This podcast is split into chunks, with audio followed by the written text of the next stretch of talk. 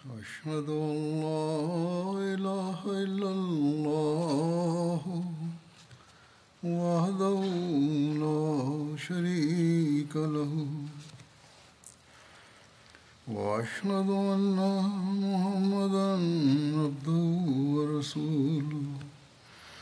أما بعد فأعوذ بالله من الشيطان الرجيم. بسم الله الرحمن الرحيم. الحمد لله رب العالمين. الرحمن الرحيم.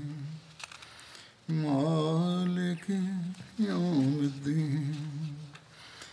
إياك نعبد وإياك نستعين. اهدنا الصراط المستقيم صراط الذين أنعمت عليهم غير المغضوب عليهم ولا الضالين பதர் யுத்தத்தின் போதோ அல்லது அதற்கு பிறகோ வெகு அண்மையில் நிகழ்ந்த ஹஸ்ரத் நபி ஸல்லல்லாஹு அலைஹி வஸல்லம் அவர்களின் வாழ்வின் சில சம்பவங்கள் பற்றி எடுத்து கூறப்பட்டு வந்தது.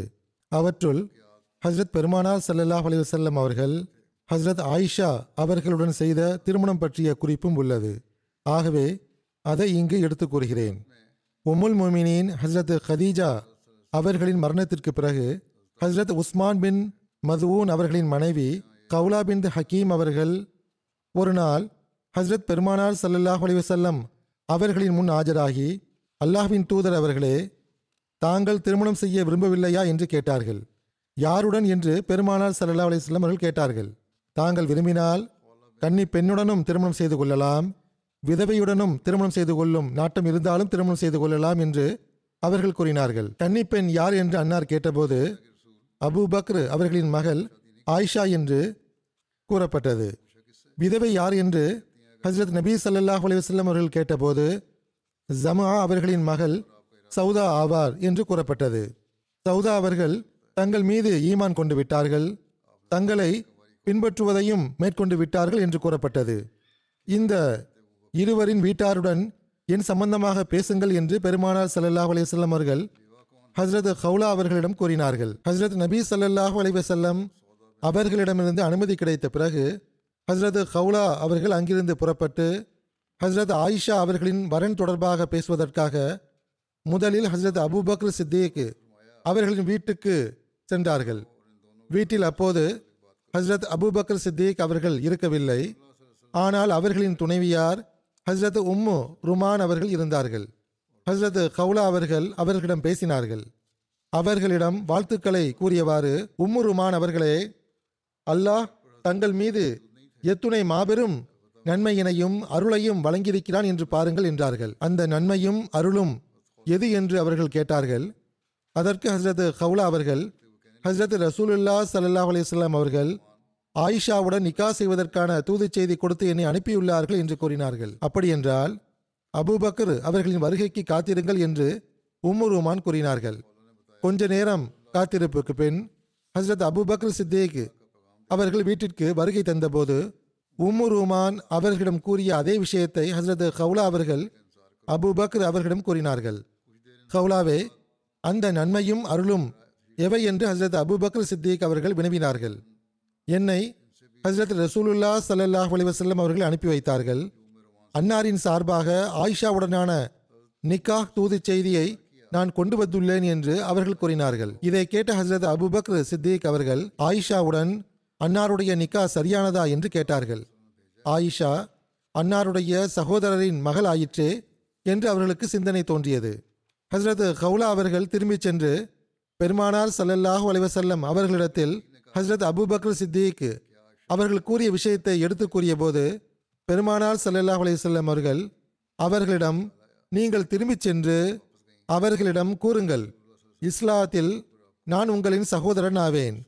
நீங்கள் எனக்கு சகோதரர் ஆவீர்கள். உங்கள் மகளுடன் எனது நிக்கா நடக்க முடியும். ஷரியத் ரீதியாக எந்த ஒரு காரணமும் தடையில்லை என்று கூறுங்கள் என்றார்கள். எனவே ஹஸ்ரத் ஹவுலா அவர்கள் திரும்பிச் சென்று ஹசரத் அபூபக்கர் சித்தேக் அவர்களிடம் இவ்விஷயத்தை பேசியபோது காத்திருங்கள் என அவர்கள் கூறினார்கள். அவர்கள் வெளியே புறப்பட்டு போனார்கள். முத்தையும் பின் அதி தன் மகனுக்காக ஆயிஷாவை கேட்டிருந்தார். அல்லாஹின் மீது ஆணையாக அபுபக்கர் அவர்கள் வாக்குறுதியை முறிக்கும் வகையில் எந்த ஒரு வாக்குறுதியும் கொடுக்கவில்லை என்று ஹஸ்ரத் உம்மர் உமான் அவர்கள் கூறினார்கள். ஆகவே ஹஸ்ரத் அபுபக்கர் அவர்கள் முத்தையும் பின் அதியிடம் சென்றார்கள். அப்போது அவனுடன் அவனது மனைவி உம்முல் ஃபதாவும் இருந்தாள். அப்போது அந்த பெண்மணி இபுனு கஹாஃபாவே நான் உங்கள் வீட்டில் என் மகனுக்கு திருமணம் செய்து கொடுத்தால் நீங்கள் இருக்கும் மார்க்கத்தில் அவனை இணைத்து விடவும் வாய்ப்புள்ளது என்று கூறினாள். ஹசரத் அபுபக்கர் அவர்கள் முத்தையும் பின் அதியை பார்த்து நீங்களும் இவ்வாறு கூறுகின்றீர்களா? என்று கேட்டார்கள். கணவன் மனைவி இருவரிடமும் வினவினார்கள். அப்போது அவன் இவள் கூறியதைத்தான் நானும் கூறுகிறேன் என்றான். ஹஸ்ரத் அபூபக்கர் அவர்கள் முத்தையும் இடமிருந்து வந்தார்கள்.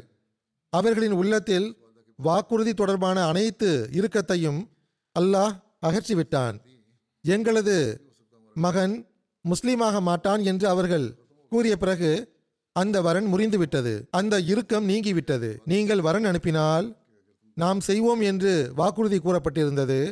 அந்த விஷயமும் முறிந்துவிட்டது. பிறகு அவர்கள் ஹஸ்ரத் கௌலா அவர்களிடம் என் சார்பாக ஹஸ்ரத் ரசூலுல்லா ஸல்லல்லாஹு அலைஹி அவர்களுக்கு செய்தி தெரிவித்து விடுங்கள் என்று கூறினார்கள்.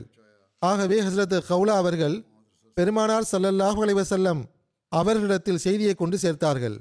ஹஸ்ரத் நபியல் நாயம் ஸல்லல்லாஹு அலைஹி அவர்கள் ஹஸ்ரத் ஆயிஷா அவர்களுடன் திருமணம் செய்தார்கள். இச்சம்பவம் முஸ்னத் அகமது பின் ஹம்பலில் இடம்பெற்றுள்ளது. ஹஸ்ரத் ஆயிஷா அவர்கள் கூறுகிறார்கள் ஹஸ்ரத் நபி ஸல்லல்லாஹு அலைஹி அவர்கள் திருமணத்திற்கு பிறகு கூறினார்கள் நான் உன்னை திருமணம் செய்வதற்கு முன் நீ எனக்கு கனவில் இருமுறை காட்டப்பட்டாய். நான் கனவில் வானவரை கண்டேன். அவர் ஒரு பட்டு துணியில் உன்னை பிடித்திருந்தார். இன்னொரு அறிவிப்பில் வருகிறது இவர் உங்களின் தூய துணைவி ஆவார் என்று அவர் என்னிடம் கூறினார். நான் அவரிடம் துணியை விளக்குங்கள் என்று கூறினேன். அவர் துணியை விளக்கிய போது உன்னை பார்த்தேன். இது அல்லாவின் சார்பாக உள்ளது என்றால் அவன் இதை நிறைவேற்றுவான் என்று கருதினேன். இந்த அறிவிப்பு ஹசரத் ஆயிஷா அவர்கள் தொடர்பாக புகாரியில் இடம்பெற்றுள்ளது. சஹாபிகளின் வாழ்க்கை சம்பவங்கள் அடங்கிய அல் இஸ்தியாப் எனும் நூலில் ஹசரத் ஆயிஷா அவர்களின் ஓர் அறிவிப்பு உள்ளது. ஒருமுறை ஹசரத் அபுபக்கர் அவர்கள் ஹசரத் ரசூலுல்லா சொல்லல்லாஹு அலிவசல்லம் அவர்களிடம் அல்லாஹ்வின் தூதர் அவர்களே தாங்கள் தங்களின் மணப்பெண்ணை ஏன் அழைத்துக் கொள்வதில்லை என்று கேட்டார்கள்.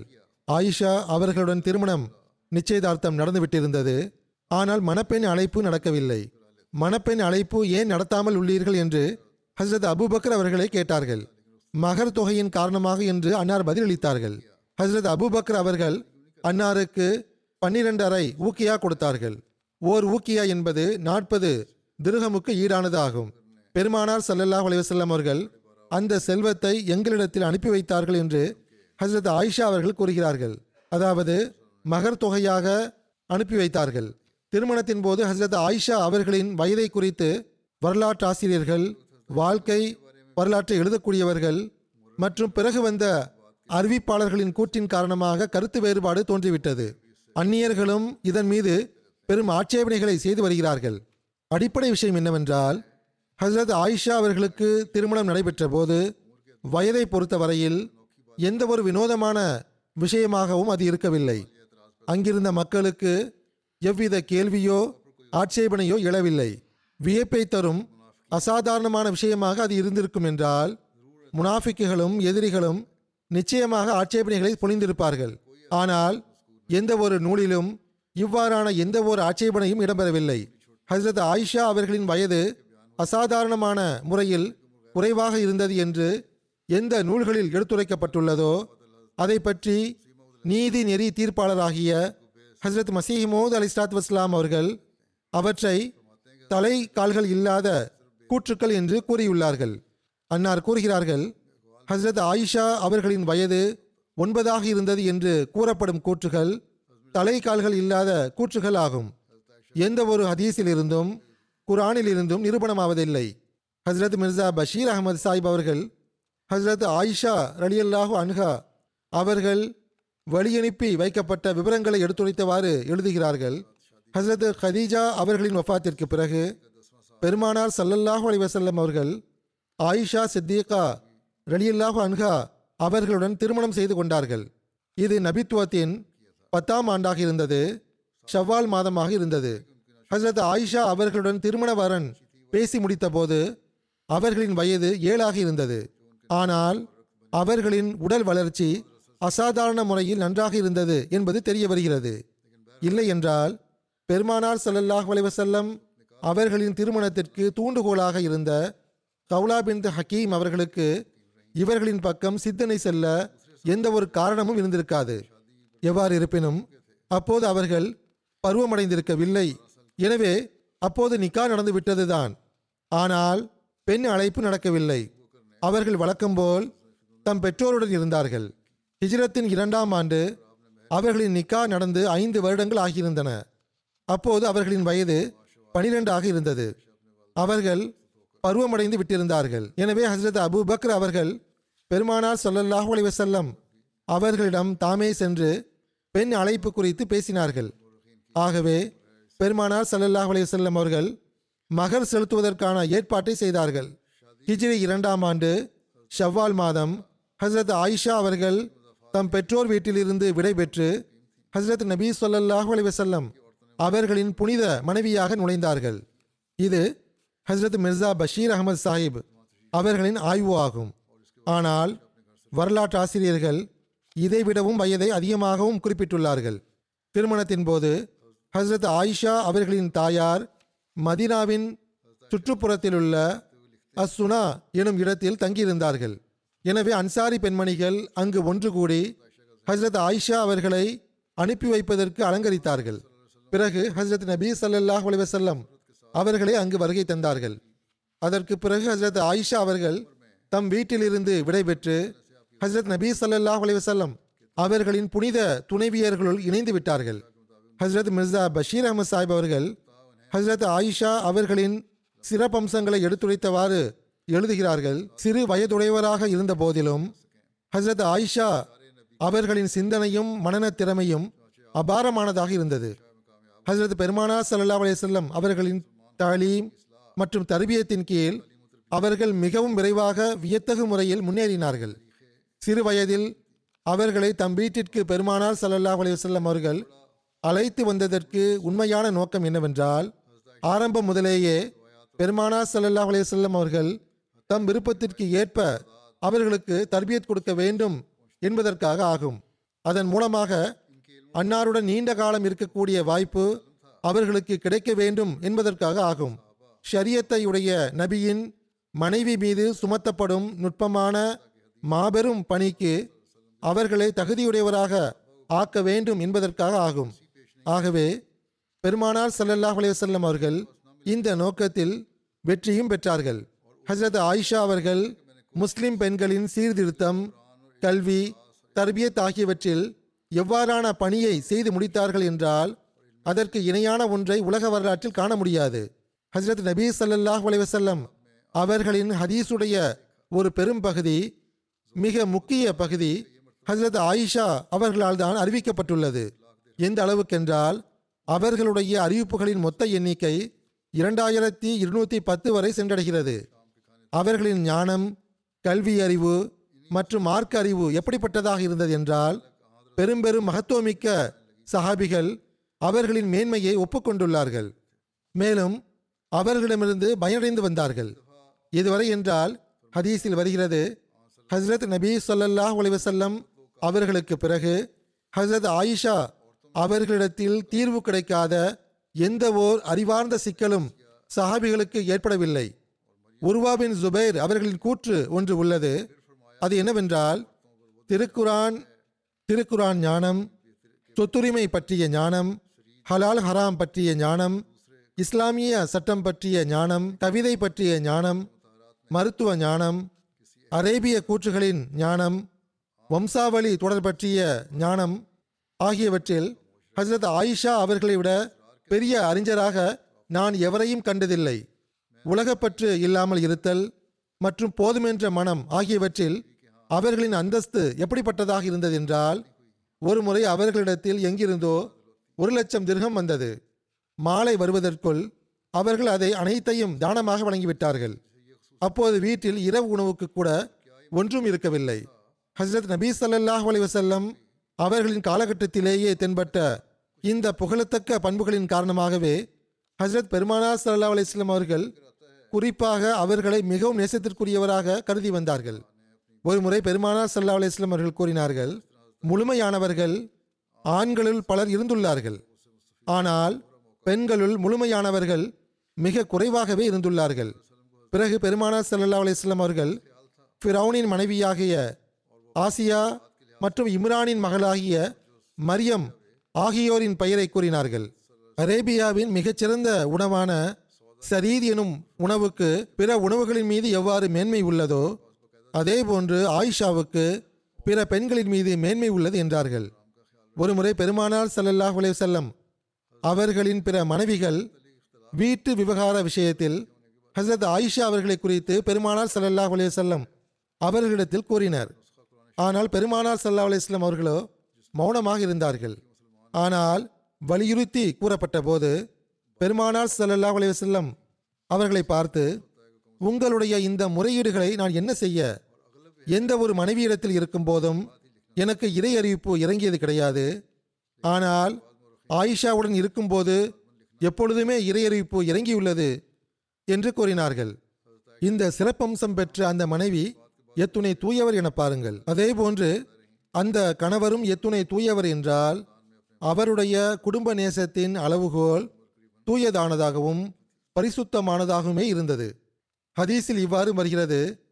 இறுதி காலத்தில் ஹசரத் சவுதா பின் ஜமுகா அவர்கள் தம்முடைய முறையை ஹசரத் ஆயிஷா அவர்களுக்கு விட்டு கொடுத்து விட்டார்கள். இவ்வாறு பெருமானார் சல்லாஹ் அலே செல்லம் அவர்களுடன் இருந்து பயன்பெறும் வாய்ப்பு ஹசரத் ஆயிஷா அவர்களுக்கு இருமுறை கிடைத்து வந்தது. ஹசரத் ஆயிஷா அவர்களின் கல்வி தர்பியத் ஆகியவற்றில் பெருமானார் சல்லா அலிஸ்லாம் அவர்கள் சிறப்பு கவனம் செலுத்தி வந்தார்கள். வயது மற்றும் சூழ்நிலையை பொறுத்தவரை அவர்கள் மீது சிறப்பு கவனம் செலுத்த தகுதியுடையவர்களாக அவர்கள் இருந்தார்கள். ஆகவே ஹசரத் சவுதா அவர்கள் தம் முறையை விட்டு கொடுத்த போது பெருமானார் சல்லா அலிஸ்லாம் அவர்கள் அதற்கு அனுமதி வழங்கினார்கள். ஆயினும் அதற்கு பிறகும் கூட பெருமானார் சல்லா அலிஸ்லாம் அவர்கள் முறைப்படி ஹசரத் சவுதா அவர்களிடத்தில் சென்று வந்தார்கள். மற்ற மனைவிகளைப் போல் அவர்களையும் ஊக்கப்படுத்தி வந்தார்கள். அவர்களின் மன நிம்மதியையும் கருத்தில் கொண்டார்கள். ஹசரத் ஆயிஷா அவர்களின் படிப்பறிவு தொடர்பாக கருத்து வேறுபாடு காணப்படுகிறது. ஆனால் புகாரியின் ஓர் அறிவிப்பிலிருந்து தெரிய வருவது என்னவென்றால் அவர்களிடத்தில் எழுதப்பட்ட ஒரு திருக்குரான் பிரதி இருந்தது. அதன் மூலமாக அவர்கள் ஓர் ஈராக்கிய முஸ்லிமுக்கு சில ஆயத்துகளை தாமே சரிபார்த்து கொடுத்தார்கள். இதிலிருந்து அவர்கள் குறைந்தபட்சம் எழுத படிக்க தெரிந்தவர்களாக இருந்தார்கள் என்பது நிரூபணமாகிறது. அவர்கள் தம் திருமணத்திற்கு பிறகு எழுத கற்றிருப்பார்கள் என்பதற்கு அதிக வாய்ப்புள்ளது. ஆனால் சில வரலாற்றாசிரியர்கள் ஹஸ்ரத் ஆயிஷா அவர்களுக்கு எழுத தெரியாது என்று தெளிவுபடுத்தி இருக்கிறார்கள் ஹஸ்ரத் ஆயிஷா அவர்கள் ஹஸ்ரத் நபீ சல்லாஹ் அலிவசல்லம் அவர்களின் வஃபாத்திற்கு பிறகு ஏறக்குறைய நாற்பத்தி எட்டு ஆண்டுகள் வரை உயிருடன் இருந்தார்கள்.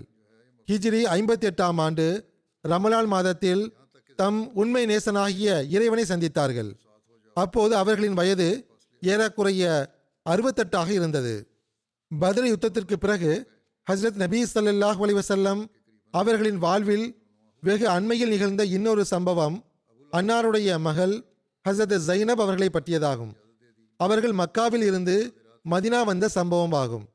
ஹஸ்ரத் நபீ சல்லாஹ் அலைஹி அவர்களின் மருமகன் அபுல் ஆஸ் பின் ரபி அவர்களும் பதில் யுத்தத்தில் முஸ்லிம்களால் சிறைபிடிக்கப்பட்டிருந்தார்கள். அவர்களின் மனைவி ஜைனப் அவர்கள் மக்காவில் தான் இருந்தார்கள். ஹசரத் ஜைனப் அவர்களின் திருமணத்தின் போது அவர்களின் தாயார் ஹசரத் ஹதீஜா அவர்கள் தம் மகளுக்கு அணிவித்த செயினை தம் கணவரை விடுவிக்க பணையத் தொகையாக கொடுத்தனுப்பினார்கள். இந்த பணையத் தொகையை கொண்டு வந்தவர் அபுல் ஆஸ் அவர்களின் சகோதரர் அம்ரு பின் ரபி ஆவார்கள். ஹஸ்ரத் நபீ சல்லாஹ் அலையம் அவர்கள் இந்த செயினை கண்டவுடன் மிகவும் துக்கமடைந்தார்கள். கண்ணீர் வடித்தார்கள். பிறகு தம் சஹாபிகளிடம் நீங்கள் பொருத்தமானதாக கருதினால் ஜைனபின் கைதியை விடுவித்து விடுங்கள். அவளுடைய இந்த செயினையும் திருப்பி கொடுத்து விடுங்கள் என்று கூறினார்கள். நிச்சயமாக அவ்வாறே செய்கிறோம் என்று சஹாபிகள் கூறினர். எனவே அபுல் ஆஸ் விடுவிக்கப்பட்டார். அதேபோன்று ஜைனபுடைய செயினும் திரும்ப கொடுக்கப்பட்டது. ஆனால் ஹசரத் நபீ சல்லாஹ் அலைஹி அவர்கள் அபுலாஸ் அவர்களை ஒரு நிபந்தனையின் அடிப்படையில் விடுதலை செய்தார்கள். அந்த நிபந்தனை என்னவென்றால் மக்கா சென்றடைந்ததும் ஹசரத் ஜைனப் அவர்கள் மதினாவுக்கு ஹிஜ்ரத் செய்வதற்கு அனுமதி அளிக்க வேண்டும் என்பதாகும். இப்னு இசாக் அறிவிக்கிறார்கள் விடுவிக்கப்பட்ட பிறகு அபுல் ஆஸ் மக்கா சென்றடைந்த பிறகு ஹசரத் நபி சல்லா அலிஸ்லாம் அவர்கள் ஜெயித் பின் ஹாரிசா அவர்களையும் ஓர் அன்சாரியையும் அனுப்பி வைத்து நீங்கள் பத்னே யாஜஜ் எனும் இடத்திற்கு சென்று காத்திருங்கள் என்று கூறி அனுப்பி வைத்தார்கள். பத்னே யாஜஜ் என்பது மக்காவில் இருந்து எட்டு மைல் தொலைவில் உள்ள ஓர் இடமாகும். ஜெய்னப் உங்களை கடந்து செல்லும்போது நீங்கள் அவளுடன் சேர்ந்து கொள்ளுங்கள். அவளை என்னிடம் அழைத்து வாருங்கள் என்று கூறியிருந்தார்கள். ஆகவே அவ்விருவரும் உடனே புறப்பட்டு விட்டார்கள். இச்சம்பவம் பத்ரி யுத்தத்திற்கு பிறகு ஏறக்குறைய ஒரு மாதத்திற்கு பிறகு நிகழ்ந்ததாகும். அபுல் ஆஸ் அவர்கள் மக்கா சென்றடைந்ததும் ஹசரத் நபி ஸல்லல்லாஹு அலிவசல்லம் அவர்களிடத்தில் செல்ல ஹசரத் ஜைனப் அவர்களுக்கு அனுமதி அளித்தார்கள். எனவே அவர்கள் பயணத்திற்கு தேவையான பொருட்களை ஆயத்தப்படுத்த ஆரம்பித்தார்கள். ஹசரத் ஜைனப் அவர்கள் கூறுகிறார்கள் நான் பயண பொருட்களுக்கான ஏற்பாடு செய்து கொண்டிருந்தேன். உத்துபாவின் மகள் ஹிந்து என்னிடம் வந்து முகம்மது சல்லல்லாஹு அலைவசல்லம் அவர்களின் மகளே நீ உம் தந்தையிடம் செல்ல விரும்புவதாய் நான் அறிந்தேன் என்று கூறினாள். அதற்கு நான் சாக்கு போக்கு சொல்லி அவளை தவிர்த்து விட்டேன். இதைக் கண்டு அவள் என் சகோதரியே இவ்வாறு நடந்து கொள்ளாதே. உன் தந்தையிடம் சென்று சேர்வதற்கு உன் பயணத்திற்கு தேவையான பொருட்கள் உனக்கு தேவை என்றால் அல்லது உனக்கு பணத்தேவை உள்ளது என்றால் அந்த அனைத்தும் என்னிடம் உள்ளது. என்னுடன் இறுக்கமாக நடந்து கொள்ளாதே. ஆண்களின் உள்ளத்தில் இருக்கும் வெறுப்பும் பகைமையும் பெண்களின் உள்ளத்தில் இருப்பதில்லை என்று கூறினார் ஹசரத் ஜைனப் அவர்கள் கூறுகிறார்கள் அவள் இவ்விஷயத்தை தூய எண்ணத்துடன் கூறியதாக நான் நினைக்கிறேன். ஆனால் நான் அவளை பற்றி அஞ்சிக் கொண்டிருந்தேன். ஆகவே நான் அவளை தவிர்த்து விட்டேன். சாக்கு போக்கு கூறிவிட்டேன். இப்னு இஸ்ஹாக் அவர்கள் கூறுகிறார்கள் ஹசரத் ஜைனப் அவர்கள் பயணத்திற்கு ஆயத்தமானார்கள். அவர்கள் ஆயத்தமாகி விட்டபோது அபுல் ஆஸ் அவர்களின் சகோதரர் கினானா பின் ரபி அவர்கள் பயணம் செய்ய சவாரி கொண்டு வந்தார்கள். அதில் ஜைனப் அவர்கள் பயணித்தார்கள். கினானா அவர்கள் தம் அம்பையும் வில்லையும் எடுத்துக்கொண்டார்கள் ஹசரத் ஜைனப் அவர்கள் சவாரியின் இருக்கையில் அமர்ந்திருக்கும் போது பகல் வெளிச்சத்தில் அவர்களை அழைத்துச் சென்றார்கள். குரேஷியர்களிடத்தில் இவ்விஷயம் விவாதத்திற்குரியதாக ஆகிப்போனது. அவர்கள் இவர்களை தேடி புறப்பட்டார்கள். ஜி துவா என்னும் இடத்தில் கண்டுவிட்டார்கள். ஜி துவா என்பதும் மக்காவின் ஒரு பிரபலியமான பள்ளத்தாக்காகும். மஸ்ஜிது ஹராமிலிருந்து அரை மைல் தூரத்தில் உள்ள இடமாகும். எவ்வாறு இருப்பினும் எல்லோரையும் விட முதலில் அவர்களின் சார்பாக ஹப்பார் பின் அஸ்வது ஃபிஹ்ரி என்பவர் வந்து ஈட்டியால் சவாரியை பயமுறுத்தினார். ஹசரத் ஜைனப் அவர்கள் கருவுற்றிருந்தார்கள். எவர் எனக்கு அருகில் வருவாரோ அவர் இந்த அம்புக்கு இலக்காகி விடுவார் என்று அறிவித்தவாறு ஹசரத் ஜைனப் அவர்களின் மைத்துனர் தம் அம்பை எடுத்துக்கொண்டு அமர்ந்து விட்டார். இன்னொரு அறிவிப்பில் இவ்வாறு வருகிறது ஹப்பார் அவர்கள் ஈட்டியால் சவாரியை குத்தியதன் காரணமாக ஹசரத் ஜைனபு ஒரு கல் மீது விழுந்து விட்டார்கள். அப்போது அவர்கள் கர்ப்பிணியாக இருந்தார்கள். இவ்வாறு அவர்களின் கரு கலைந்து விட்டது என்று கூறப்படுகிறது.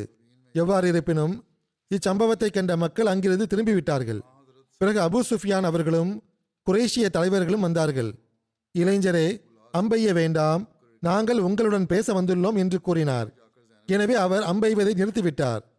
அபு சுஃபியான் அவரை பார்த்து நீர் செய்தது சரியல்ல. பகிரங்கமாக ஒரு பெண்மணியை அழைத்து கொண்டு புறப்பட்டுள்ளீர். எங்களுடைய உயிர்களுக்கு துன்பம் இழைத்துள்ள முஹம்மது ஸல்லல்லாஹு அலிவசல்லம் அவர்களின் நடவடிக்கைகளை நீ நன்கு அறிவீர். முஹம்மது சொல்லல்லாஹ் அலிவசல்லம் அவர்களின் மகளை பகிரங்கமாக அறிவிப்பு செய்து நீ அழைத்து வந்தாய். அதை தமது இழிவாக மக்கள் கருதுவார்கள். நமது பலவீனம் மற்றும் இயலாமை என்று மக்கள் நினைப்பார்கள். வாழ்வின் மீது ஆணையாக இப்பெண்ணை தடுத்து நிறுத்த வேண்டிய எவ்வித கட்டாய நிலையும் எமக்கு இல்லை. இப்பெண்ணுக்கு எதிராக எவ்வித கோபமும் ஆக்ரோஷமும் இல்லை. ஆனால் இவளை திரும்ப அழைத்துச் செல்வது நல்லதாகும். சூழ்நிலை சிறந்ததாக ஆகிவிடும்போது அமைதி நிறைந்ததாக ஆகிவிடும்போது நாம் இப்பெண்ணை திரும்ப வரச் செய்து விட்டோம் என்று மக்கள் நினைக்கும்போது யாரும் அறியாதவாறு இப்பெண்ணை அவளுடைய தந்தையிடம் கொண்டு செல் என்று கூறினார். பிறகு கினானா அவர்கள் அந்த திட்டத்திற்கேற்பவே செயல்பட்டார். இப்னு சாக்குடைய கூற்றுக்கிணங்க ஹசரத் ஜைனபு இரண்டு அல்லது நான்கு நாட்கள் மக்காவில் தங்கியிருந்தார்கள். வீணான பேச்சுக்கள் அடங்கி முடிந்த பிறகு இரவு நேரத்தில் யாருக்கும் தெரியாமல் ஹசரத் ஜைனப் அவர்களை அழைத்து சென்று ஹசரத் ஜயிது மற்றும் அவர்களின் தோழரிடத்தில் ஒப்படைத்தார்கள். அவர்கள் ஹசரத் ஜைனப் அவர்களை ஹசரத் ரசூலுல்லா சல்லாஹ் அலைஹி அவர்களிடத்தில் இரவின் இருளில் அழைத்து வந்தார்கள்.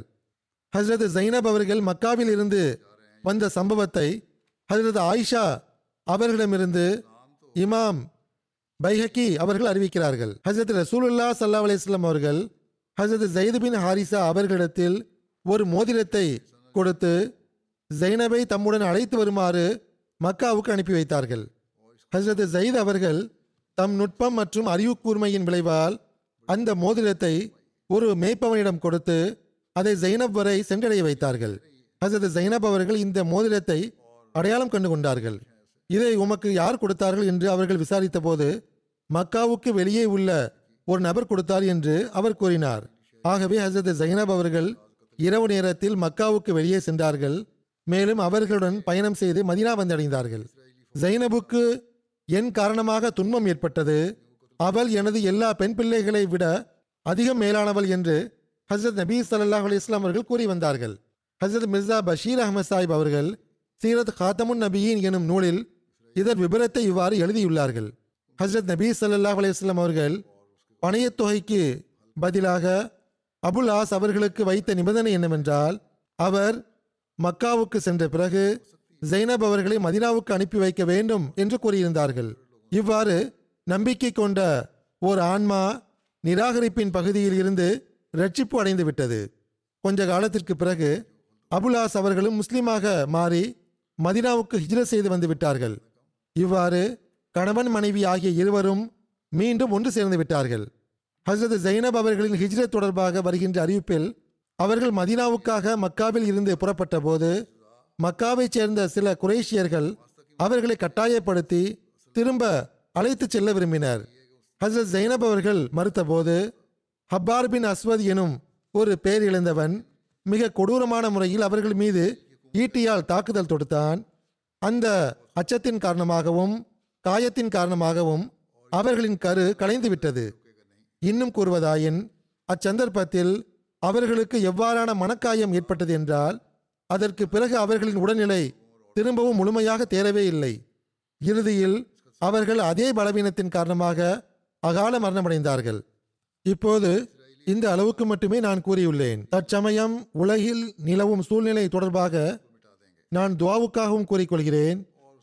கடந்த சில நாட்களாக ஹமாஸ் மற்றும் இஸ்ரேலுக்கிடையில் போர் நடந்து வருகிறது. அதன் காரணமாக இருபுறமும் குடிமக்கள் பெண்கள் குழந்தைகள் வயோதிகர்கள் பாகுபாடின்றி கொல்லப்படுகிறார்கள் அல்லது கொல்லப்பட்டு விட்டனர் போர் நிலையிலும் கூட பெண்களையும் குழந்தைகளையும் எவ்விதத்திலும் போரில் பங்கு பெறாதவர்களையும் கொள்வதற்கு இஸ்லாம் அனுமதி அளிக்கவில்லை. ஹசரத் நபீ சல்லாஹ் அலையம் அவர்கள் இதை கடுமையாக வலியுறுத்தியுள்ளார்கள்.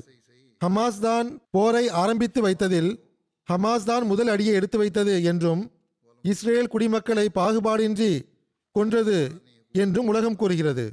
இதில் உண்மை நிலையும் ஓரளவுக்கு இவ்வாறு தான் உள்ளது. இஸ்ரேல் படை இதேபோன்று முன்பு எத்தனையோ அப்பாவிகளை கொன்றிருக்கிறார்கள் என்றாலும் பாலஸ்தீனர்களை கொன்றிருக்கிறார்கள் என்றாலும் முஸ்லிம்கள் எவ்வாறு இருப்பினும் இஸ்லாமிய போதனைக்கேற்ப செயல்பட வேண்டும் இஸ்ரேலிய படை செய்தது என்றால் அது அவர்களின் செயல். அதை தீர்ப்பதற்கு வேறு வழிமுறைகள் இருந்தன. ஆகுமான முறையில் போர் செய்ய வேண்டும் என்றால் படையுடன் போரிட வேண்டும். பெண்கள் குழந்தைகள் தீங்கு விளைவிக்காதவர்களுடன் போர் செய்யக்கூடாது. எவ்வாறு இருப்பினும் இவ்வகையில் ஹமாஸ் தவறான நடவடிக்கை மேற்கொண்டுள்ளது. அது தவறுதான். அதனால் பாதிப்பு அதிகம் பயன் குறைவு. எதுவாக இருந்த போதிலும் அதற்கான தண்டனை அல்லது அந்த போர் ஹமாஸ் வரைக்குமே இருந்திருக்க வேண்டும். உண்மையான துணிவும் வீரமும் இவ்வாறான எதிர் நடவடிக்கையாகத்தான் இருந்திருக்க வேண்டும். ஆனால் இப்போது இஸ்ரேலிய அரசாங்கங்கள் செய்து கொண்டிருப்பது மிகவும் அபாயகரமானதாகும். ஆனால் இப்போது இஸ்ரேலிய அரசு செய்து கொண்டிருப்பது மிகவும் அபாயகரமான விஷயமாகும். இந்த விவகாரம் இப்போது நிற்பதாக தெரியவில்லை. எண்ணற்ற அப்பாவி மக்கள் பெண்கள் குழந்தைகளின் உயிர்கள் வீணாகி போகும். அதை நாம் எண்ணி பார்க்க கூட முடியாது.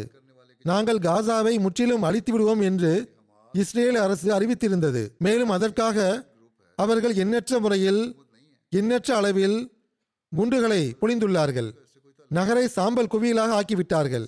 ஒரு மில்லியனை விடவும் அதிகமான மக்கள் காசாவை விட்டு வெளியேறிவிட வேண்டும் என்று அவர்கள் கூறியிருக்கிறார்கள். இப்போது இந்த புதிய சூழ்நிலை உருவாகியுள்ளது. இவ்வாறு கொஞ்சம் மக்கள் வெளியேறவும் ஆரம்பித்து விட்டார்கள். யூஎன் சார்பாக மிக மென்மையான முறையில் இதற்கு கண்டன குரல் எழுப்பப்பட்டுள்ளது. இந்த அளவுக்காவது குரல் எழுப்பினார்களே அதற்கு நன்றி. இது மனித உரிமைகளை அளிக்கக்கூடியது என்றும் இது தவறான நடவடிக்கை ஆகும் என்றும் இதனால் பல துன்பங்கள் உருவாகும் என்றும் இஸ்ரேல் தனது இக்கட்டளையை பற்றி சிந்திக்க வேண்டும் என்றும் குரல் எழுப்பப்பட்டுள்ளது. இது தவறு ஆகும் என்று வன்மையாக கண்டிக்காமல் இப்போதும் கூட கோரிக்கைதான் வைக்கப்படுகின்றது. எவ்வாறு இருப்பினும் போர் செய்யாத அந்த அப்பாவிகள் மீது எவ்வித தவறும் இல்லை. இஸ்ரேல் பெண்களையும் குழந்தைகளையும் பொதுமக்களையும் அப்பாவிகள் என்று உலகம் கருதுகிறது என்றால் இந்த பாலஸ்தீனியர்களும் அப்பாவிகள்தான். இவ்வாறு கொலை செய்வது ஆகுமானதல்ல என்று இந்த வேதம் கொடுக்கப்பட்டோரின் போதனையும் கூட இதைத்தான் கூறுகிறது. முஸ்லிம் மீதுதான் தவறு என்று பழி சுமத்துகிறார்கள் என்றால் அவர்கள் தம் நிலையையும் பார்க்க வேண்டும். எவ்வாறு இருப்பினும் நமக்கு அதிக துவாக்களின் தேவை உள்ளது. பாலஸ்தீனத்து தூதுவர் இங்கு டிவியில் இன்டர்வியூ கொடுத்தார். அநேகமாக பிபிசி என்று நினைக்கிறேன். கேள்வி கேட்டவருக்கு பதிலளிக்கும் விதமாக கூறினார். ஹமாஸ் ஒரு மிலிட்டன்ட் குரூப் ஆகும். அரசு அல்ல. பாலஸ்தீனத்து அரசுடன் அதற்கு எந்த தொடர்பும் இல்லை என்று அவர் கூறினார். அத்துடன் அவர் எழுப்பிய கேள்வியும் சரியானதே. அதாவது உண்மையான நீதி நிலைநாட்டப்பட்டிருந்தால் இது நடந்திருக்காது. பெரும் சக்திகள் தம் இரட்டை நிலைப்பாட்டை கொண்டிருக்கவில்லை என்றால் இதுபோன்ற அமைதியின்மையும் போர்களும் உலகில் நிகழவே செய்யாது. எனவே இந்த இரட்டை நிலைப்பாட்டை முடிவுக்கு கொண்டு வாருங்கள். போர்கள் தாமாகவே முடிவுக்கு வந்துவிடும் என்று கூறினார். இதே விஷயத்தை தான் இஸ்லாமிய போதனைகளின் ஒளியில் ஒரு நீண்ட காலமாக நான் கூறி வந்தேன். கூறுவது சரிதான் என்று முன்னால் கூறுகிறார்கள். ஆனால் செயல்படுவதற்கு தயாராவதில்லை. இப்போது எல்லா பெரும் சக்திகளும் அல்லது மேற்கத்திய சக்திகளும் நீதியை ஒருபுறம் வைத்துவிட்டு பாலஸ்தீனியர்கள் மீது கடுமை காட்ட ஒன்று சேருகின்றன. மேலும் எல்லா புறம் இருந்தும் படைகளை அனுப்ப பேச்சுவார்த்தை நடக்கின்றது. அநீதிக்கு ஆளானவர்களின் புகைப்படங்களை காட்டி இவ்வாறெல்லாம் அநீதி இழைக்கப்படுகிறது என்று கூறப்படுகிறது. மீடியாக்களில் தவறான அறிக்கைகள் காட்டப்படுகின்றன. இஸ்ரேல் பெண்கள் மற்றும் குழந்தைகளின் முடிவு இவ்வாறு உள்ளது. அவர்களின் நிலை இந்த அளவு மோசமாக உள்ளது என்று ஒரு நாள் செய்தி வந்தது. அடுத்த நாள் தெரிய வந்தது என்னவென்றால் அவ அந்த மக்கள் இஸ்ரேல் மக்கள் கிடையாது. மாறாக பாலஸ்தீனியர்கள் ஆவார்கள். ஆனால் மீடியாவில் அதற்கு இந்த வருத்தமும் கூறப்படவில்லை. அம்மக்களுக்காக எவ்வித அனுதாப சொற்களும் கூறப்படவில்லை. யார் கையில் பிரம்பு உள்ளதோ அவருக்கே மாடு சொந்தம் என்பது போல் செயல்படுகிறார்கள். யாருடைய கையில் உலகின் வாழ்வாதாரம் உள்ளதோ அவர்களுக்கு முன்னால் தான் இவர்கள் குனிகிறார்கள். ஆய்வு செய்து பார்க்கும்போது பெரும் சக்திகள் போரை தணிப்பதற்கு பதிலாக அதை தூண்டி விடுவதில் மும்முரமாக ஈடுபட்டுள்ளது என்பது தெரிய வருகிறது இவர்கள் போரை முடிவுக்கு கொண்டு வர விரும்பவில்லை. முதல் உலகப் போருக்கு பின் போர்களை முடிவுக்கு கொண்டு வர லீக் ஆஃப் நேஷனை பெரும் சக்திகள் உருவாக்கின. ஆனால் நீதியின் எதிர்பார்ப்பை நிறைவேற்ற முடியாத காரணத்தினாலும் தன்னுடைய மேன்மையை நிலைநாட்டியதன் காரணத்தினாலும் இது தோல்வியடைந்து விட்டது. ஆகவே இரண்டாம் உலகப் போர் ஏற்பட்டுவிட்டது ஏழு கோடிக்கும் அதிகமான உயிர்கள் வீணாகிவிட்டன என்று கூறப்படுகிறது. இப்போது அதே நிலைதான் யுஎன்னுக்கும் நடக்கிறது. உலகில் நீதி நிலைநாட்ட வேண்டும். அநீதி இழைப்பவர்களுக்கு உறுதுணையாக இருக்க வேண்டும். போர்களை முடிவுக்கு கொண்டு வர முயற்சிகள் மேற்கொள்ளப்பட வேண்டும் என்பதற்காகத்தான் அது உருவாக்கப்பட்டது. ஆனால் இவ்விஷயங்களுடன் எவ்வித தொடர்பும் இல்லை. ஒவ்வொருவரும் தன் லாபத்தை மட்டுமே பார்க்கிறார்கள். நீதியின்மையின் காரணமாக நடக்கும் போரின் பாதிப்பை ஒரு சாதாரண மனிதனால் எண்ணி பார்க்க கூட முடியாது. எந்த அளவுக்கு கடுமையான முறையில் பாதிப்பு ஏற்படும் என்பது இந்த பெரும் சக்திகளுக்கு தெரியும். ஆயினும் நீதியை நிலைநாட்டுவதன் பக்கம் எவ்வித கவனமும் இல்லை. கவனம் கொடுப்பதற்கு யாரும் தயாராகவும் இல்லை. இவ்வாறான சூழ்நிலையில் முஸ்லிம் நாடுகள் குறைந்தபட்சம் சுய நினைவுக்காவது வர வேண்டும். தம் கருத்து வேறுபாடுகளை களைந்து தம் ஒற்றுமையை நிலைநாட்ட வேண்டும். வேதம் கொடுக்கப்பட்டோருடன் தொடர்பை மேம்படுத்துவது தொடர்பாக முஸ்லிம்களுக்கு அல்லாஹ் வழிகாட்டும் போது தாளவ் இலா களிமத்தின் சவாயும் பைனனா வ பைனக்கும் என்று கூறியுள்ளான். அதாவது வேதத்தை உடையவர்களே எங்களுக்கும் உங்களுக்கும் இடையில் ஒன்றுபட்ட ஒரு கருத்தின்பால் வாருங்கள். அது என்னவென்றால் நாம் அல்லாஹையன்றி வேறு எவரையும் வணங்க மாட்டோம் என்பதாகும். இவ்வாறு இருக்கும்போது முஸ்லிம்களின் களிமா முழுக்க முழுக்க ஒரே களிமாவாக இருக்கும்போது அவர்கள் கருத்து வேறுபாட்டை முடிவுக்கு கொண்டு வந்து ஒன்று சேர முடியாதா என்ன? ஆகவே சிந்தியுங்கள். தம் ஒற்றுமையை நிலைநாட்டுங்கள். இதுதான் உலகிலிருந்து குழப்பத்தை அகற்றுவதற்கு வழிவகையாக ஆக முடியும். நீதியின் எதிர்பார்ப்பை நிறைவேற்றுவதற்காக அநீதிக்குள்ளானவர்களின் உரிமைகளை எல்லா இடங்களிலும் நிலைநாட்டுவதற்காக முழுமையான முறையில் ஒன்று கூடி குரல் கொடுங்கள். ஒன்றாக ஒற்றுமையாக இருப்பீர்கள் என்றால் குரலிலும் வலிமை இருக்கும். இல்லையெனில் அப்பாவி முஸ்லிம்களின் உயிர்கள் வீணாவதற்கு இவர்கள் பொறுப்பாளியாக ஆகிவிடுவார்கள். இந்த முஸ்லிம் அரசுகள் பொறுப்பாளியாக ஆகிவிடும். அநீதி இழைப்பவர் அநீதிக்கு ஆளானவர் இருவருக்கும் உதவி செய்யுங்கள் என்று ஹஜ்ரத் நபீ சல்லாஹ் அலையம் அவர்கள் கூறிய வழிகாட்டலை எப்போதும் முன்னால் வையுங்கள். இந்த நுட்பமான விஷயத்தை புரிந்து கொள்ளுங்கள். இது வலிமையுடையவர்களின் பணியாக உள்ளது. முஸ்லிம் அரசுகளுக்கும் அல்ல அறிவையும் புரியும் திறனையும் வழங்குவானாக. அவர்கள் ஒன்றிணைந்து நீதியை நிலைநாட்டக்கூடியவர்களாக ஆவார்களாக. அல்லாஹ் உலக சக்திகளுக்கும் அறிவையும் புரியும் திறனையும் வழங்குவானாக. அவர்கள் உலகை அழிவில் ஆழ்த்துவதற்கு பதிலாக உலகை அழிவிலிருந்து காப்பாற்ற முயற்சி செய்யக்கூடியவர்களாகவும் தம் ஆணவத்தின் இன்பத்தை தம் குறிக்கோளாக ஆக்கி கொள்ளாதவர்களாகவும் ஆவார்களாக. அழிவு ஏற்படும் போது இந்த சக்திகளும் பாதுகாப்பாக இருக்காது என்பதை எப்போதும் அவர்கள் நினைவில் வைத்திருக்க வேண்டும். எவ்வாறு இருப்பினும் நம்மிடத்தில் துவா எனும் ஆயுதம்தான் உள்ளது. ஒவ்வொரு அகமதியும் முன்பை விட அதிகமாக அதை பயன்படுத்த வேண்டும். காசாவில் சில அகமதி வீடுகளும் சூழப்பட்டுள்ளன. அல்லாஹ் அவர்களையும் பாதுகாப்பானாக. அப்பாவிகள் அநீதி இழைக்கப்பட்டோர் அனைவரும் எங்கிருந்தாலும் அவர்களை அல்லாஹ் பாதுகாப்பானாக. ஹமாஸுக்கு அல்லாஹ் அறிவை வழங்குவானாக. தம் மக்கள் மீதே அநீதி இழைத்ததற்கான பொறுப்பாளிகளாக ஆகாமல் இவர்கள் இருப்பார்களாக. இவர்கள் மற்றவர்கள் மீதும் அநீதி இழைத்தவர்களாக ஆகாமல் இருப்பார்களாக. போர்கள்தான் செய்ய வேண்டும் என்றாலும் இஸ்லாமிய போதனைக்கேற்ப கட்டளைக்கேற்ப அவர்கள் செய்து கொள்ளட்டும். எந்த ஒரு சமுதாயத்தின் பகைமையும் நீதியை விட்டு நம்மை விலகச் செய்யாமல் இருக்கட்டுமாக. இதுவே அல்லாவின் கட்டளையாகும். அல்லாஹ் பெரும் சக்திகளுக்கும் நல்வாய்ப்பு வழங்குவானாக. அவர்கள் இருபுறமும் நீதியின் எதிர்பார்ப்பை பூர்த்தி செய்தவாறு அமைதியை நிலைநாட்டக்கூடியவர்களாக ஆவார்களாக. ஒரு பக்கம் சாய்ந்து கொண்டு இன்னொரு பக்கத்தின் உரிமை பறிக்கப்படக்கூடாது. அநீதியிலும் அக்கிரமத்திலும் முன்னேறக்கூடியவர்களாக இல்லாமல் இருப்பார்களாக. உலகில் அமைதி சமாதானத்தை பார்க்கக்கூடியவர்களாக அல்லாஹ் நம்மை ஆக்குவானாக. தொழுகைக்கு பிறகு நான் இரு ஜனாசா தொழுகைகளையும் தொலை வைப்பேன். அதில் ஒரு ஜனாசா இங்கு வந்துள்ளது. அந்த ஜனாசா வந்துவிட்டதா? அந்த ஜனாசா டாக்டர் பஷீர் அகமது கான் சாஹிப் அவர்களுடையதாகும். அவர்கள் இங்கு யூகேவில் தான் வசித்து வந்தார்கள். மஸ்ஜிது ஃபசலுடைய வட்டாரத்தைச் சார்ந்தவர். கடந்த நாட்களில் தொண்ணூற்றி ரெண்டு வயதில் அவர்கள் மரணமடைந்து விட்டார்கள். இந்நாள் இல்லாஹி வ இன்னா இலஹி ராஜிவோன் ஹஸ்ரத் மசீமோத் அலிஸ்லாத் வஸ்லாம் அவர்களின் சஹாபியான ஹஸ்ரத் மீர் அகமது சாஹிப் ரலியல்லாஹு அனுகு அவர்களின் மகள்வழி பேரனும் சர்கத் மாநிலத்தின் முன்னாள் அமீரான ஹஸ்ரத் காசி முகமது யூசுப் சாஹிப் ரலியல்லாஹு அன்ஹு அவர்களின் மருமகனும் பிஷாவரை சார்ந்த மஹமூது ஹாஸ் சாஹிப் கான் அவர்களின் மகனும் ஆவார்கள். மர்ஹூம் அவர்கள் தொழுகை நோன்பு ஆகியவற்றை கடைபிடிக்கக்கூடியவராகவும் கிலாஃபத்துடன் ஆழமான கொள்கை பிடிப்பு கொண்டவராகவும் ஏழைகளை பராமரிக்கக்கூடியவராகவும் நல்லவராகவும் களப்பற்ற சான்றோராகவும் திகழ்ந்தார்கள். நுஸ்ரத் ஜஹான் ஸ்கீமின் அடிப்படையில் அர்ப்பணித்து அகமதியா ஹாஸ்பிட்டலில் பணியாற்றுவதற்காக டெச்சிமான் கானாவும் சென்றார்கள். அங்கு அவர்கள் கொஞ்ச காலம் வரை தொண்டு செய்வதற்கான நல்வாய்ப்பு பெற்றார்கள். கானாவிலிருந்து திரும்பிய பிறகு இஸ்லாமாபாத்தின் நாட்டுப்புற பகுதிகளில் அகமதி மருத்துவர்களுடன் சேர்ந்து மெடிக்கல் கேம்புகளை நடத்துவதற்கான நல்வாய்ப்பும் அவர்களுக்கு கிடைத்து வந்தது. யூகே ஷிஃப்ட் ஆன பிறகு ஹஸ்ரத் நான்காவது கலிஃபத்துல் மசி அவர்களின் காலத்திலும் ஜும்மா குத்துபாவுடைய மொழியாக்கங்கள் மற்றும் சுருக்கங்களை ஆயத்தப்படுத்தக்கூடிய தொண்டை மிகச் சிறந்த முறையில் நிறைவேற்றி வந்தார்கள். திருக்குரானுடன் நேசம் இருந்தது. முறையாக திருக்குரானை ஆழ்ந்து சிந்தித்து ஓதி வந்தார்கள். தம் குழந்தைகளுக்கு மொழியாக்கத்தை கற்றுக் கொடுத்தார்கள். சிறு வயதில் ஹசரத் முஸ்லீம் மவுது ரலியல்லாஹு அணுகு அவர்களின் அருளுக்குரிய காலகட்டத்தில் இவர்கள் காதியானுக்கு சென்று நீண்ட காலம் அங்கு செலவிட நல்வாய்ப்பும் இவர்களுக்கு கிடைத்தது. ஹசரத் முஸ்லீம் மவுத் ரலியல்லாஹு அணுகு அவர்களின் பல சொற்பொழிவுகள் மனநமாக இவருக்கு தெரிந்திருந்தது.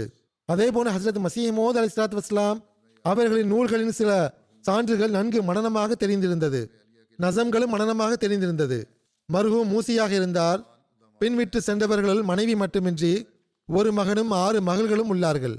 டாக்டர் முசல்லமா தரூபி சாஹிப் அவர்கள் இவருடைய மருமகனாவார். அவர் கூறுகிறார் மர்ஹூம் அவர்கள் தஹஜு தொழுகையை கடைபிடிக்கக்கூடியவராக இருந்தார்கள். மிகவும் பாவமற்ற மனிதராகவும் நம்பிக்கை கொண்ட மனிதராகவும் திகழ்ந்தார்கள். இரையச்சம் கொண்டவராகவும் துணிவுள்ளவராகவும் வீரராகவும் இருந்தார்கள். ஹிலாஃபத் மற்றும் ஜமாத்துடன் அசாதாரண அன்பு வைத்திருந்தார்கள். நான் அவர்களிடமிருந்து கலிஃபாக்களை நேசித்தல் எனும் விலை உயர்ந்த விஷயங்களை கற்றுக்கொண்டுள்ளேன். மர்ஹூம் அவர்களுக்கு தபிலீகிற்கான ஆர்வம் அதிகமாக இருந்தது. ஆகவே எந்த ஒரு சந்தர்ப்பத்தையும் கை நழுவி போக விட்டதில்லை நான் சிரியா மற்றும் ஜோர்டனில் இருந்தபோது மர்ஹூம் அவர்கள் என்னிடம் வரும்போதெல்லாம் அண்டை வீட்டார்களுடன் வெகு விரைவிலேயே நல்ல நண்பராக ஆகி போனதை நான் கண்டுள்ளேன். என்னுடைய கார்ட்ஸ் அல்லது பணியாளர்கள் ஆகியோருடன் மிக நல்ல தொடர்பு ஏற்படுத்தி கொண்டு விடுவார்கள். அவர்களுக்கு அகமதிய தொடர்பாக எடுத்து கூறி வருவார்கள். மர்ஹூமின் மனைவி ஜுபைதா சாஹிபா அவர்கள் கூறுகிறார்கள் மூன்றாவது கிலாஃபத் காலகட்டத்தில் நுஸ்ரத் ஜஹா ஸ்கீமின் கீழ் மேற்கு ஆப்பிரிக்கா செல்லுமாறு அவர்களுக்கு கட்டளை வந்தது. முழுமையான கட்டுப்படுத்தலுடன் உடனடியாக அவர்கள் ஆயத்தமாகி விட்டார்கள் எந்த அளவுக்கு விரைவாக ஆயத்தமாகி விட்டார்கள் என்றால் நான் அதை கண்டு வியப்படைந்து விட்டேன். எங்களுடைய மகள் இரு மாத குழந்தையாக இருந்தால் இமாமுடைய கட்டளை வந்துவிட்டது. உடனடியாக புறப்பட ஆயத்தமாகுங்கள் என்று அவர்கள் கூறினார்கள். ஆகவே நாங்கள் நான்கு பிள்ளைகளுடன் ரப்வா வந்தடைந்தோம். ஹுசூர் அஹிமகுல்லா அவர்களை சந்தித்து வழிகாட்டல்களை பெற்றுக்கொண்டோம். பிறகு பனூன் திரும்பிச் சென்று விடுமுறைக்கான கடிதம் கொடுத்தோம். துவாவுக்காகவும் விண்ணப்பிக்க ஆரம்பித்து விட்டார்கள்.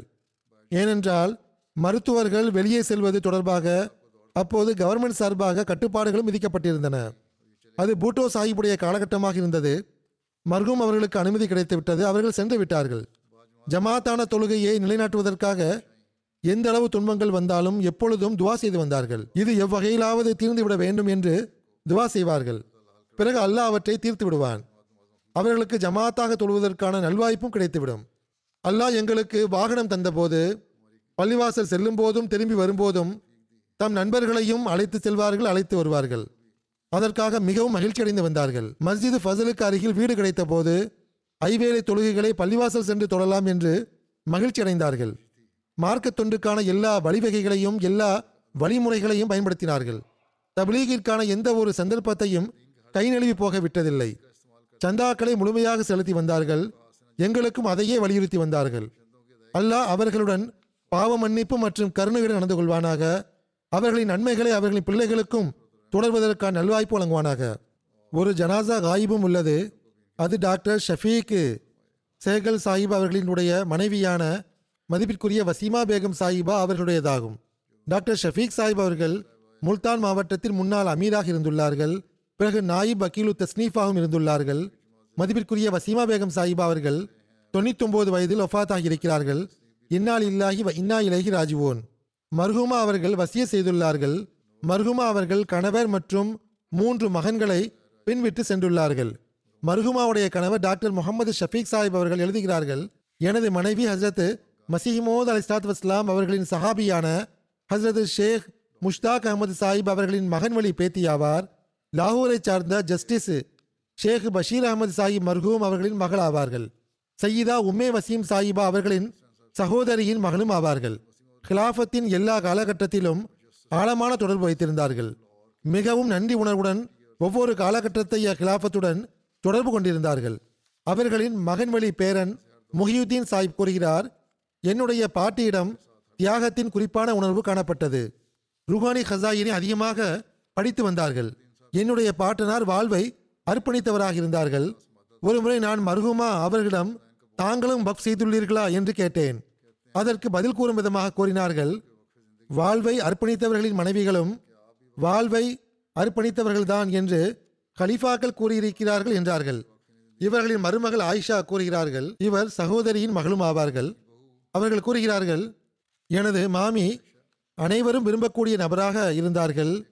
பெண்களின் உறுதிமொழியில் வருவது போன்று நான் எனது உயிர் செல்வம் நேரம் மற்றும் சந்ததிகளை தியாகம் செய்வதற்கு ஆயத்தமாக இருப்பேன் என்ற கூற்றுக்கு செயல் வடிவமாக திகழ்ந்தார்கள். எனது திருமணத்திற்கு பிறகு பல விஷயங்களில் தர்பிய தொடர்பாக எனக்கு அவர்கள் வழிகாட்டியுள்ளார்கள். திருக்குரானுடைய சொல்லுக்கு சொல் மொழியாக்கத்தையும் எனக்கு கற்றுக் கொடுத்தார்கள். பிறகு அவர்களின் சகோதரியின் மகள் ஜக்கியா சாயிபா என்பவர் கூறுகிறார் இவரும் மருமகளாவார். அவர் கூறுகிறார் என்னுடைய சின்னம்மா அவர்கள் ஏழைகளை பராமரிக்கக்கூடியவராகவும் முன்னுதாரண பெண்மணியாகவும் திகழ்ந்தார்கள். எல்லோரையும் நேசிக்கக்கூடியவராக இருந்தார்கள். கணவருடைய எந்த ஒரு விஷயத்தையும் மறுத்ததில்லை. மக்களுக்கு பயன் தரக்கூடிய எப்படிப்பட்ட நபராக திகழ்ந்தார்கள் என்றால் மக்களுடைய வேலைக்காக எப்பொழுதும் ஆயத்தமாக இருந்தார்கள். மர்ஹூமா அவர்களின் சகோதரி நயீமா ஜமீல் சாஹிபா அவர்கள் கூறுகிறார்கள் எனது தாயாரைப் போன்று என்னுடன் பரிவுடன் நடந்து கொண்டார்கள். ஐம்பது வயதில் நான் விதவையாக ஆகிவிட்டேன். ஆனால் அல்லாஹ் அவர்களை எனக்காக மலக்காக ஆக்கிவிட்டான். எப்பொழுதும் எல்லா விதத்திலும் எனக்கு உதவி செய்தார்கள். எனக்கு வழிகாட்டினார்கள். அவர்கள் இபாத செய்யக்கூடியவர்களாக இருந்தார்கள்தான். ஆனால் அடியார்களின் உரிமை தொடர்பாக பார்க்கும்போது பல பெண் குழந்தைகளுக்கு திருமணம் செய்து கொடுப்பதற்கான பொறுப்பையும் ஏற்றுக்கொண்டார்கள்.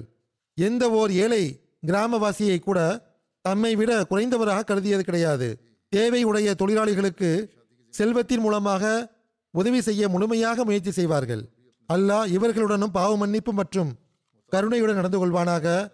இவர்களின் நன்மைகளை இவர்களின் பிள்ளைகளுக்கும் தொடரச் செய்வதற்கான நல்வாய்ப்பை வழங்குவானாக.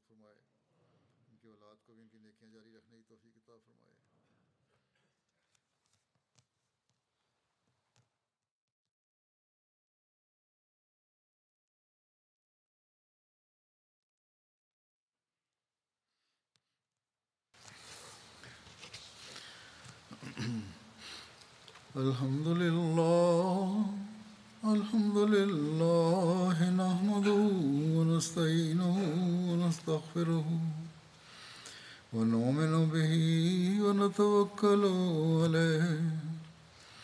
ونعوذ بالله من شرور أنفسنا ومن سيئات أعمالنا. من يهده الله فلا مضل له ومن يضلل فلا هادي له. ونشهد أن لا إله إلا الله ونشهد أن محمدا عبده ورسوله. عباد الله رحمكم الله. إن الله يأمر بالعدل والإحسان وإيتاء ذي القربى وينهى عن الفحشاء والمنكر والبغي يعظكم لعلكم تذكرون. اذكروا الله يذكركم وادعوه يستجب لكم. ولذكر الله أكبر